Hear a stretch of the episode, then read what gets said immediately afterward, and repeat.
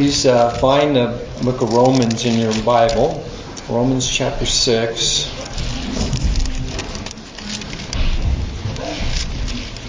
title of the sermon this morning is Continuing from What? Continuing from what? Romans chapter 6. I'm going to read from verse 4 in a moment. Pray with me just for a second here, okay? Let's pray. Lord God, as we have sung, reminded ourselves some of the reasons of our worship, some of the aspects of your majesty, the greatness of our Redeemer. We, we pray for your help, Lord. Awake our souls, God. Might the spirit of our soul be in sweet fellowship with your spirit as we read your word. Dear God, teach us, please. Build your church today, Lord. For your own glory and your own name's sake. Amen. Romans 6 4 kind of in the middle of a thought here, but that's where we're going to start. It says, Therefore we were buried with him through baptism into death, that just as Christ was raised from the dead by the glory of the Father, even so we also should walk in newness of life. For if we have been united together in the likeness of his death, certainly we also shall be in the likeness of his resurrection, knowing this, that our old man was crucified with him, that the body of sin might be done away, that we should no longer be slaves of sin. For he who has died has been freed from sin. Now, if we died with Christ, we believe that we shall also live with him, knowing that Christ, having been raised from the dead, dies no more. Death no longer has dominion over him. For the death that he died, he died to sin once for all. But the life that he lives, he lives to God. Likewise, you also reckon yourselves to be dead, indeed to sin, but alive to God in Christ Jesus our Lord. Now let's take a, a few minutes here. This this text here in four, where it says, "Therefore we were buried," is a little bit of what we read last week, and and what you'll notice here in uh, the first part of Romans chapter six is that there's two questions that have to do with a born again person's life. There's two questions here. Verses 1 and 2 have the questions, and, and what we've just been reading now is how you answer the questions. You see what that first question is? The question, uh, a born again person is, is asking, What shall we say then? Shall we continue in sin that grace might abound? The first question. Rhetorical question, right? Should we continue in sin that grace may abound? And if it's a rhetorical question, it means the answer's built in. What's the built in answer? No. Shall we continue in sin that grace might abound? Uh, King James says, God forbid. It's a very strong piece of language and how it says no. Don't you dare do that. So the passage asks about the convert continuing in sin so that it would magnify God's grace. Magnifying God's grace is certainly a good cause, a, a proper thing to do. But Paul says that it can't be done in this way. The following question says, How can we who have died to sin live any longer in it? That's another rhetorical question. Rhetorical questions have the answer built into them, right? How can we who have died to sin live any longer in it? That's a question, but you know the answer the, the way the question is asked, right? It basically means if you have died to your sin, you can't live in your sin anymore. Sometimes you can say a positive thing like that. I just said a positive thing. You say it asking a question. How can we who have died to sin live any longer in it? Now you can't. That's the point of asking that question. Look back again. We keep going to this section back in uh, 326. If you haven't marked it, the, the whole section there, 21 through through 26, is just one of the crucial statements in the book of Romans. But look at just verse 26. 326 is speaking about the, the redemption and the justification of of Christ by God. Verse 26 to demonstrate at the present time his righteousness. God is righteous. He will not overlook sin. He does not overlook sin.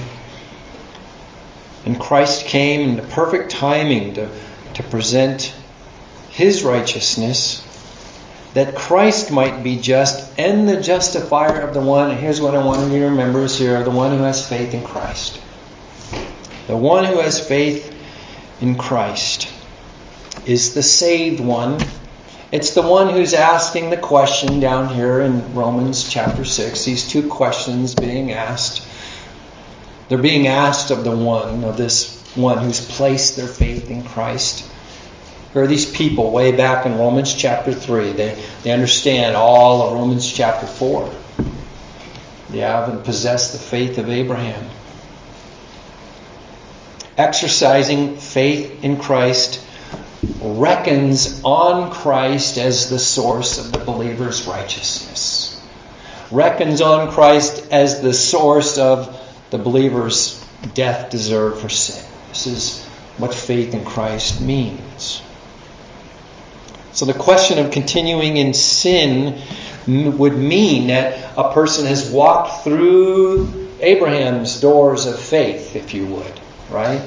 chapter 4. Abraham believed God and it was credited to him as righteousness. The only way to possess saving righteousness is with this faith Abraham had there, and for David has this righteousness by their faith. Walking through these doors of faith and having new birth and continuing in sin would mean that nothing has changed. Shall we continue in sin that grace might abound was how that question how that question went. And that's the that's where we get this title. Continue in what? In other words, Romans chapter 6 looks at conversion. It looks at that born again moment as a point in time where somebody was not saved and then they were saved. They were not born again and then they were born again. Shall we continue in sin that grace might abound? The first question thinks, presumes, has within it that you would walk through that door conversion and nothing has changed. The title of the sermon, Continue in what shall you continue in sin? In other words, you sinned, you had sins, sin characterized and qualified the, the life, the pre converted life. And, and for each one of you, it's different. If all of you are born again, then all of you can look to this time pre Christ, pre born again, and we see what was there?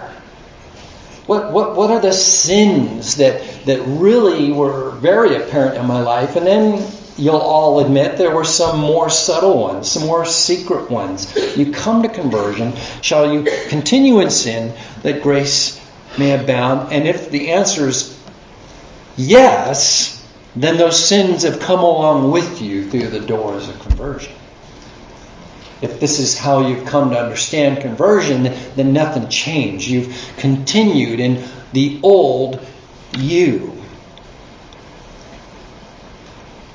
And so the implication is, and we covered this pretty much in depth last week, you think that the sin forgiven by God in each case of your ongoing sin results in greater glory for Him because it is to His glory that He forgives sin. It, it magnifies His graciousness and His goodness. And, and, and some people have a, a small view of sin while they have a high view of, of God's grace.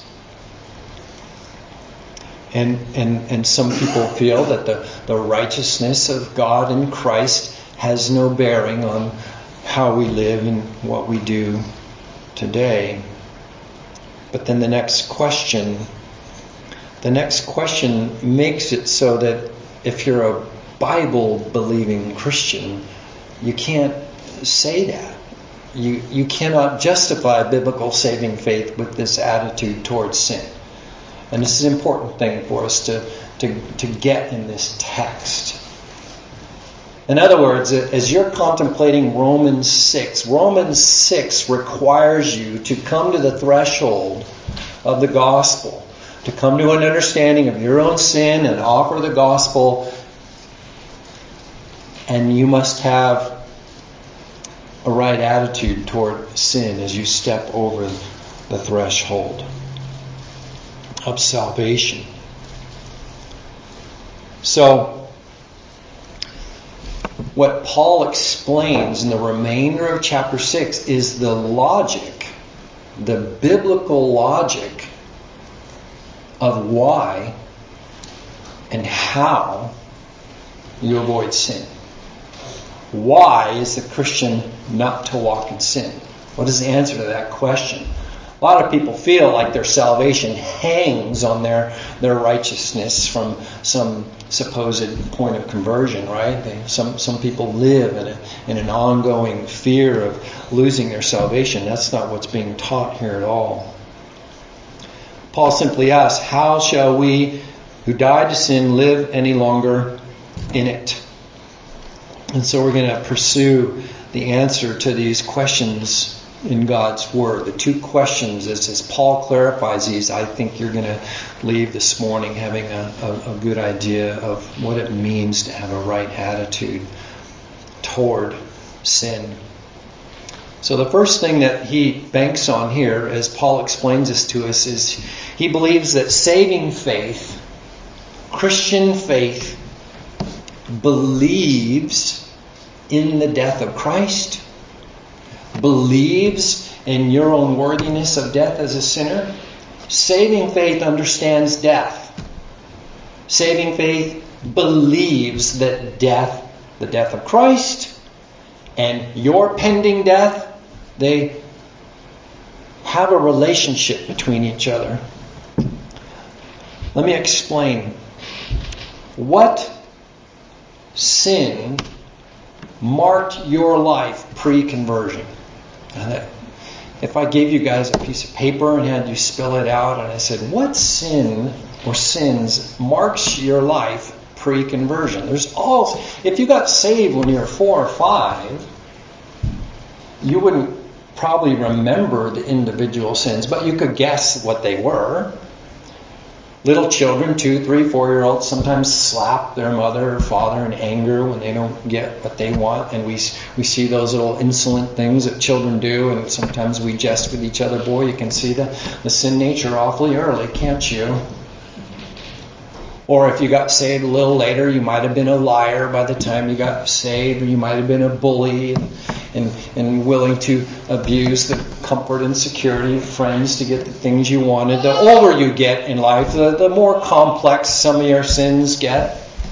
But you would you would be able to list these things off. You would be able to tell me. You would be able to explain what sins marked your life before you came to Christ. Paul teaches that sin, the wage of sin, is death. And so when someone comes to a right understanding of the gospel, we realize that whatever those sins were, they were proof that we deserve death at the judgment. Whatever your sins were, whatever they are, We come to recognize that death is the proper end, it's the proper wage.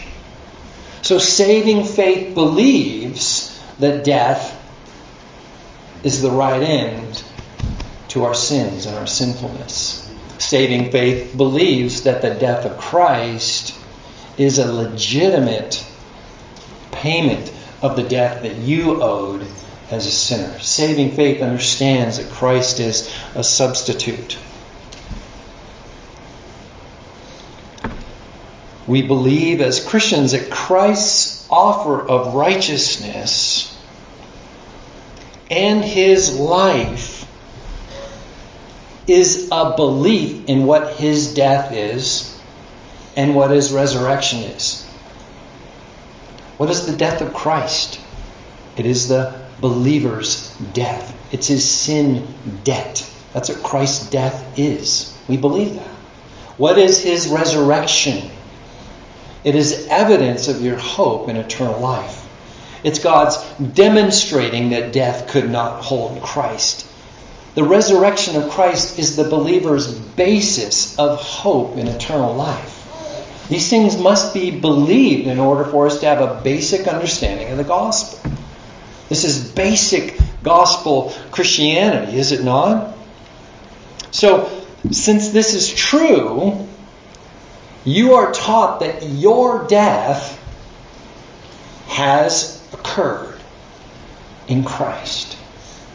You've been taught that your death died in Christ at the cross.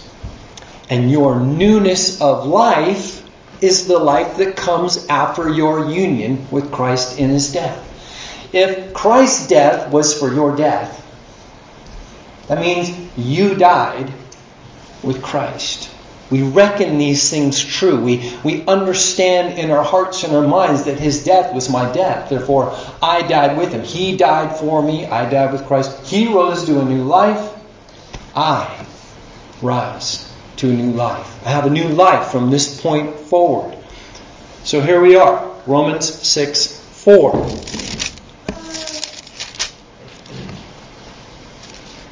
Therefore, we were buried with him through baptism into death. That, just as Christ was raised from the dead by the glory of the Father, even so we should also walk in newness of life. Were any of you ever literally buried? No. Was Christ literally buried? Yes. This is a little bit of a tricky passage because the Lord Jesus did literally, physically die. Those are literal things. Your baptism pictures a spiritual union with Christ. The reality of your death with Christ is a spiritual reality. It's not an actual thing. And so this this, this, this section here mixes these two things. Did you literally die with Jesus? No, you spiritually died with him. When he rose, you spiritually rose with him. So Paul is explaining you did die. He's helping you understand your relationship to sin in terms of your death with Christ. Theology books calls it your union with Christ your union in his death, your union with him in the resurrection. So there are these parallel things that, that Christians share with him. So, in this sense, you are buried with him. You are buried with Christ spiritually. So, this is an issue of faith. Remember what faith is? Faith is um, substance and evidence. Substance and evidence. Hebrews chapter 11. Evidence of things hoped for, substance of things not seen. Do you believe that you were buried with Christ? Is there any evidence of it? Right here in Romans, there is. Right? There's evidence of it. It's, it's, it's, it's, it's a plain gospel statement. So when you believed in the gospel, when you begin to comprehend the terms of, of the good news, was the good news an answer to your concern of death? Did the gospel to you come with a, a clear knowledge in your mind? Am I facing death for my sin? The gospel must have that component to it because if, if it didn't, then the death of Christ doesn't mean anything. But when we apprehend the gospel, it's a, it's a threat as a compensation for our sins. And we hear the gospel and, and we realize the wage of my sin is death, but the Lord Jesus died in my place. So when you believe the gospel, did you believe that his death is your death? Is your faith, is your mind and heart reckoning on the death and the resurrection of Christ as your penalty and of your hope? The believer in this sense comes to understand that when Christ is buried in his death, we too died and were buried with the Lord Jesus. We need to understand this. So, when a believer is baptized, why does he want to get baptized? Well, he wants to participate in this. It's a ceremony of sorts. We call it um, we don't call it a sacrament in the in the, in the Baptist tradition. Uh, a sacrament is something that the the the legally ordained one gives um, efficaciousness to by his blessing on. In other words, in the Roman Catholic Church, when he blesses the bread, the bread possesses a special blessing because the priest blessed it. And that's why it's called a sacrament. We don't believe in the, in the sacerdotal authority of a pastor. Me praying for the communion doesn't make the communion have its effect. But why do we practice communion? To remember the body and the blood of Christ. Why do we practice baptism? To remember and to participate in, in this, this, this ceremony that reminds us of the death and the resurrection of Christ. We, we're joined to Christ in his death and his resurrection. It's an important ceremony for Christians to participate in. Did God raise Christ from the dead? Now, this is a Christian question. Did God raise Christ from the dead? And I hope all of you say yes. We know that God raised the Lord Jesus from the dead.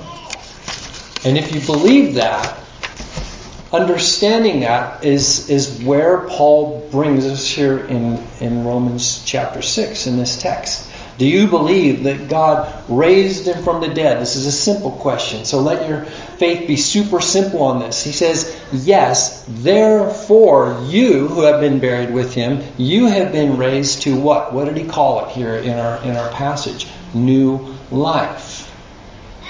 Shall we continue in sin that grace may abound? The, question on the front end here is continue in what? Are you going to bring those sins that, that marked your life pre Christ with you through the door?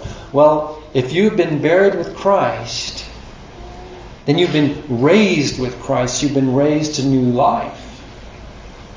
In other words, the answer is no. Why? Because you are not the alive old sinner. You are the newly raised in union with Christ. And you don't walk in the oldness of life, you walk in the newness of life, is what it says there in the end of verse 4. We should walk in newness of life. So, the sins and sinning of life without Christ is an indication that the person never died with Christ.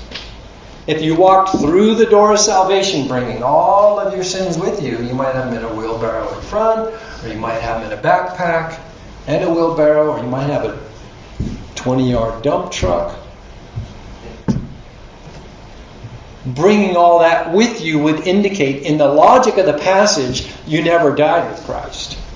Because you never rose anew with a different uh, newness in regard to your life and sin. Does newness mark your life? That's Paul's logic, and it actually it's pretty simple logic, isn't it?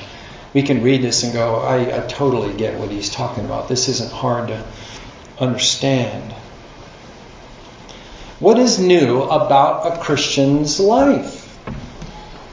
What is new? Paul's words are newness of life. What's new? In the context of where we're at, all the, all the way even in, in, in chapter 3, 4, 5, 6, what's new? Well, part of the new is your attitude toward God, which was mentioned very early in chapter 1, right? Acknowledging Him as, as God, giving Him thanks. But the primary concern at 6 is what is new in regard to you and sin. What's new? You and sin is new if you're a Christian. Isn't that the gist of the whole text? Honestly, the whole chapter, all of Romans chapter 6 is speaking about this question. Why does he take a whole chapter to do it? Because people tend to get very, very confused about this doctrine, about this teaching. So go verse 5.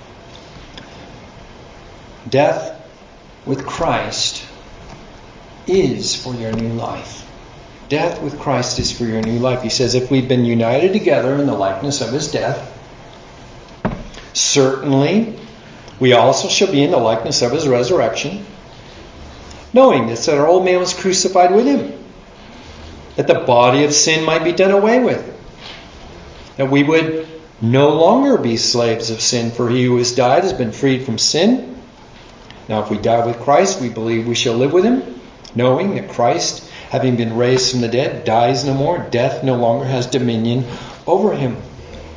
So, this is a, a, a, restatement of what I'm saying in regards to a believer's union with Christ. This is a, an important theological concept your union with the Lord Jesus Christ. Exercising your faith is understanding this concept of your union. Your death is died in Christ. Christ died my death.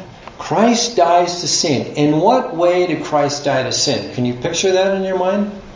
How did Christ die to sin? In what way did Christ die to sin? Hebrews 9:28 gives a real clear, simple answer. In what way did Christ die to sin? Did was was Christ put to death for his sin? No. Hopefully you all know that.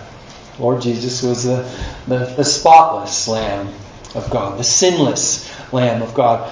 Hebrews 9:28. So Christ was offered once to bear the sins of many to those who eagerly wait for him. He will appear a second time apart from sin for salvation. What does it mean that he bore? He bears. He bore. What does that mean? He carried. Literally, the, the, the clean one, the, the righteous one, had your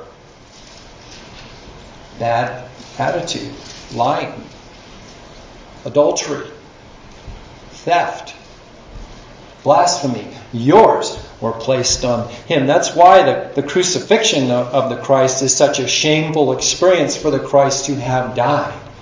The only truly righteous one had to carry your sins on the cross. And, and it's truly a, a humility. Think of the worst, worst sin on your list, your own personal list. And then think of the worst sins that you can think of. And there they are listed on the list with the Christ of the sins that he's dying for. Is, is the most shameful thing in, in the universe to be labeled the worst kind of sinner on your list and have it there being the, the reason for your execution. So we must see the death of Christ as the death that you deserve. And, and if your sins were, were minor sins in your mind, as you think about the evidence of your sinnership, no, that's not a word, but I think you know what I mean. If you think about the sins that evidence your being a sinner, think about them. even today? What kind of sins mark your life? And, and you'll probably consider them to be relatively minor sins. Would you think, would you say that sin is worthy of eternal death? Eternal death? Your littlest sin, is it worthy of eternal death? And, and they are.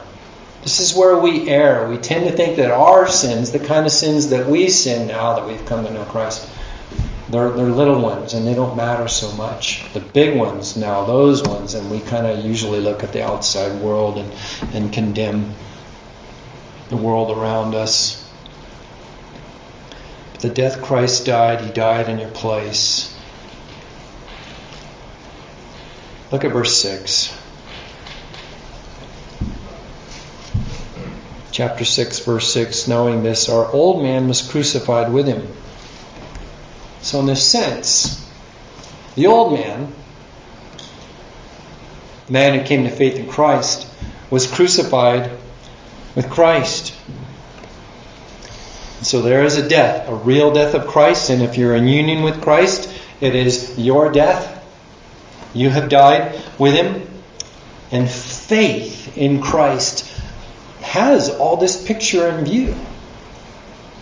And this is why Paul is teaching you the biblical attitude, your attitude toward sin. Continue in what?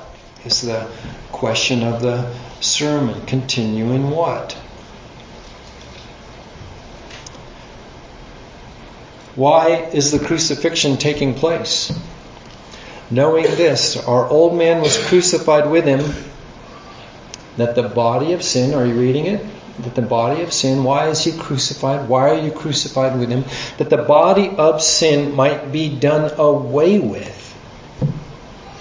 Shall we continue in sin? No, because the sinning body is being done away with in the crucifixion. The body might be done away with. It goes on to say that we should no longer be slaves of sin, which is an interesting concept. That we should no longer be slaves of sin, for he who has died has been freed from sin. Now, this is getting a little bit deeper into the theology of your union with Christ and understanding your death with Him in the crucifixion. So think with me, stay awake.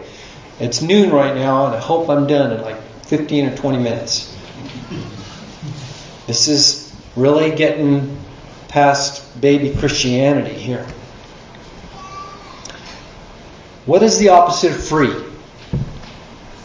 Captive, slave, right? Prisoner. So he's speaking about a death taking place, a crucifixion taking place, that we would no longer be slaves of sin, for he who has died has been freed he who has died has been freed. And this puts an interesting little twist on you continuing in what after your death with Christ. What does death with Christ mean? What is the implication of your death with Christ? If, if you have put your faith in the crucifixion and in the resurrection of Christ, what is the implication with you and your walk with sin? What is the implication? Well, number one, you were a captive if you've if you've become a believer and if you're trusting in Christ, you are a captive. Do you understand? You are a slave.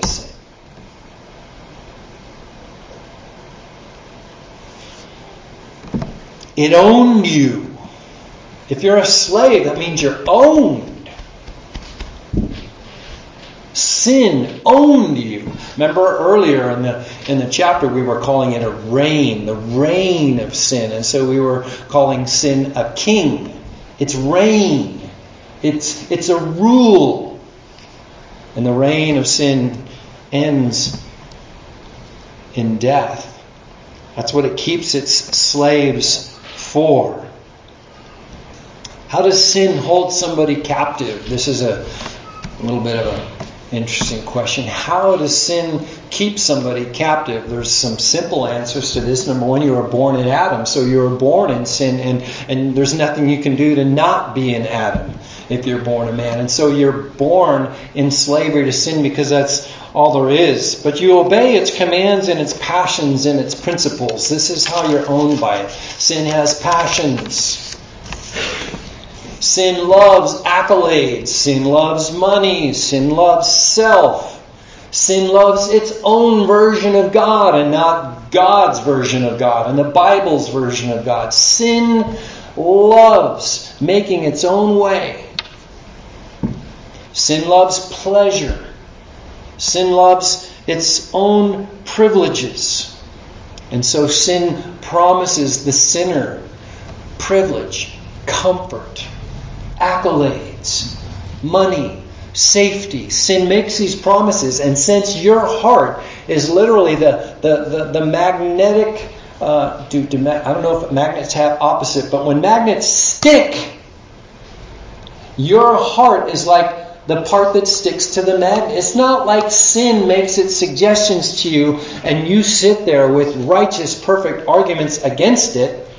You do not possess the holiness and the wisdom and the righteousness to understand all of sin's ways. So instead, when sin makes a suggestion for your fame or for your money or for your comfort, you are usually saying, oh yeah, that'll work out perfect.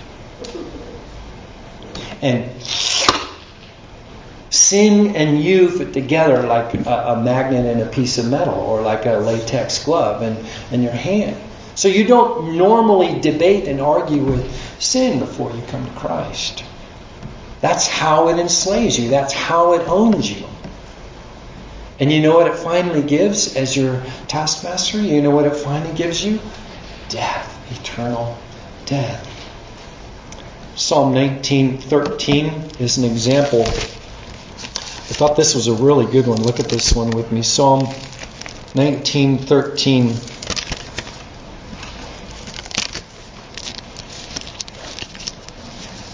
We read this little insight into a believer's understanding of sin. This was very helpful. David says, Keep back your servant from presumptuous sins. There, there are some kind of sins that we come right out and, and presume to be willing to do. We, we, we do them. Keep back your servant from presumptuous sins. Let them not have dominion over me. Do you see how the, the psalmist understands that the sin itself can, can have dominion, which means what? What's dominion mean? Power, authority, rulership, right? What is his prayer? Let them not have dominion over it. Why does he pray that? Because they do.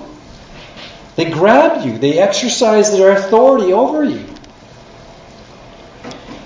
Then I shall be blameless, he says, and I shall be innocent of great transgression. Who is David relying on in his protection and hope against sin? God.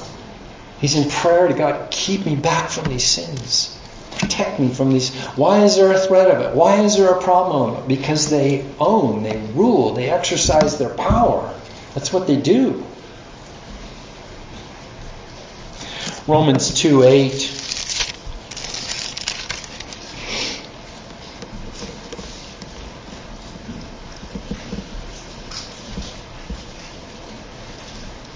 Speaks about the end of sinners, but to those who are self seeking and do not obey the truth, but obey unrighteousness. Why would they obey unrighteousness? Their end is indignation and wrath. They obey unrighteousness. They obey its commands. They obey its rule. And if you're owned by sin and, and the unconverted, the, the one who isn't born again is owned only by sin, exclusively by sin, and therefore it must take your life. The Lord Jesus said in John 8:34, it says, Jesus answered them, Most assuredly I say to you, whoever commits sin is a slave of sin. Sin is a slave owner. Have you ever felt like you're enslaved to a sin or some sin? Have you ever felt like why, why is this like this, Lord? Why am I constantly dealing with this? How does this have its influence and authority on my life? Have you ever wondered that? Have you ever thought about that? It's it's a, a, a man's relationship to sin by his nature. It's, it's how you came from Adam. It's a part of us. And what does verse 7 say about its authority and about its ownership? What did it say? If you have died, you've been freed. If you've been died, you've been freed. That's what he was teaching us in verse 7. So if you have died with Christ, then what do you live for? That's the question at the end of the passage. Verse 8 If we die with Christ, we believe we shall also live with him knowing that Christ, having been raised from the dead, dies no more. Death no longer has dominion over him. In other words, if you have been raised with Christ, the threat of sin, the threat of sin's death, the authority of sin is broken. It's gone. You actually died. The taskmaster can't speak to the one who died in his realm. If you're a slave and you die, what can the slave owner tell you if you're dead?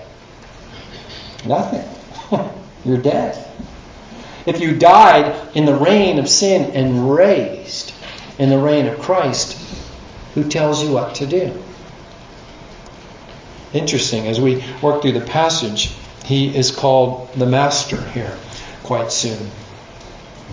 So the scripture goes on here. Let's see, I think we read, um, let me start there in verse 9 again. Knowing that Christ, having been raised from the dead, dies no more, death no longer has dominion over him.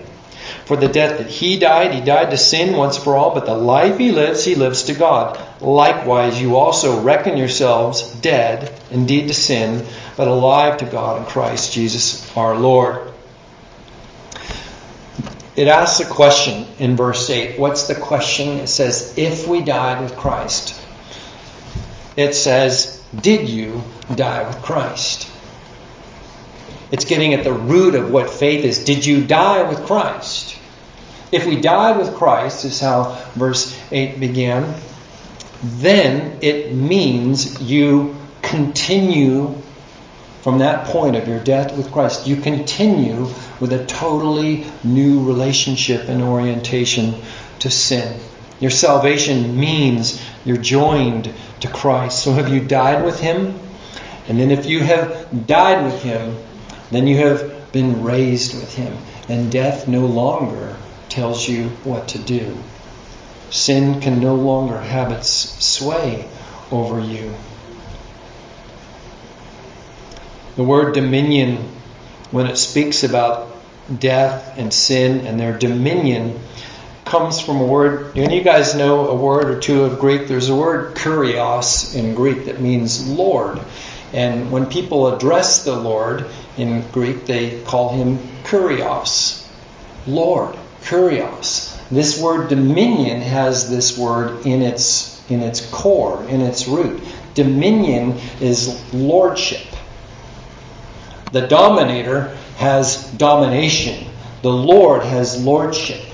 So this word dominion has the same word kurios at its at its root. And what we've been reading here is that death no longer has dominion. It no longer rules. Sin no longer has dominion. Sin is no longer the Lord. When you died with Christ, the lordship of sin is broken. When Christ rises from the dead, the dominion is ended. The reign of death is ended. How? He's, he's been granted life. The Lord Jesus dies. He's raised again with perfect, unending life. He has broken the dominion. He has broken the lordship of sin and death sin is actually satisfied. What is sin's ultimate appetite for sinners? What is its ultimate end? Death. Sin is satisfied by the death of Christ. It cannot have anything else. It has no more realm of lordship.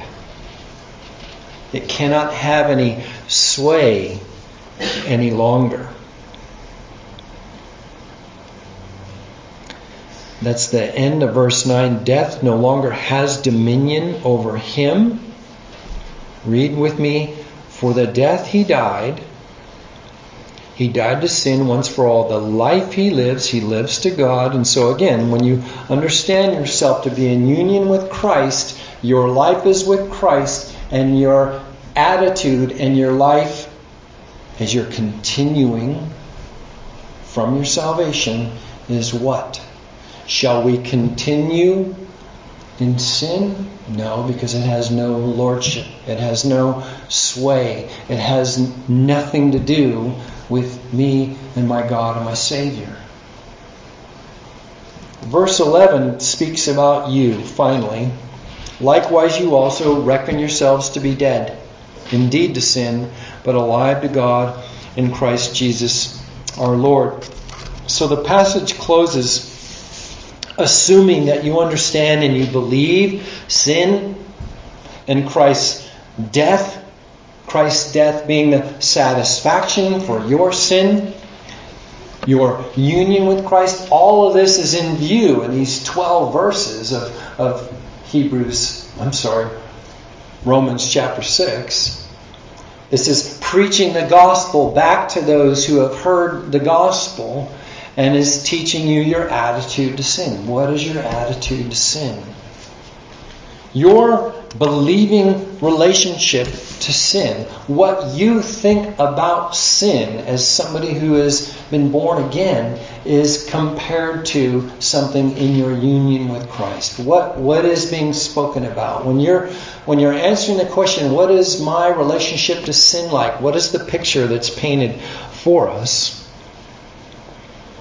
Again, verse 10 The death he died he died to sin once for all. The life he lives, he lives to God. Likewise, you also reckon yourselves to be dead. What is your attitude?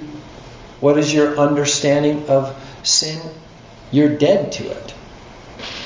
You're, you're, you're not to submit to its dominion. You're not to submit to its lordship.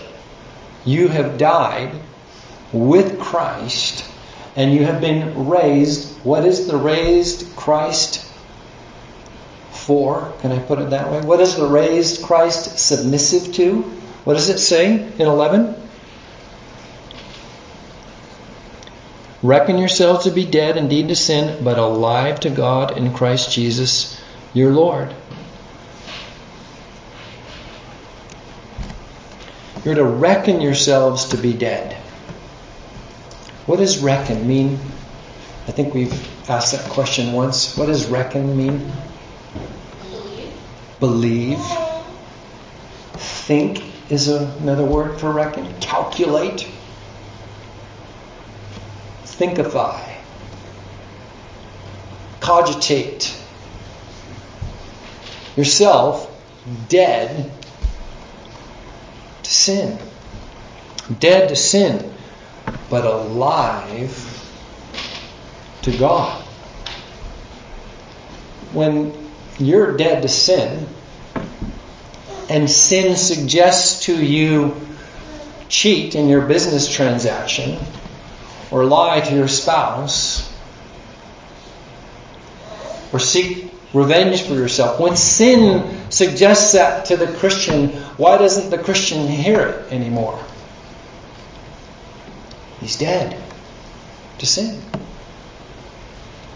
You're dead to sin. Reckon yourselves dead to sin. So the attitude, when, when the question is first asked, shall we continue in sin that grace might abound? The answer is no. Why is the answer no?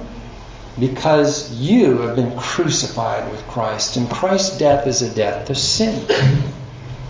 And when Christ dies to sin, death no longer has dominion.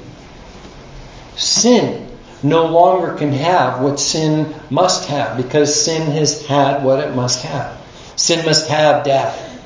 And all the death that sin requires is died in Christ. And so sin shall not be your master.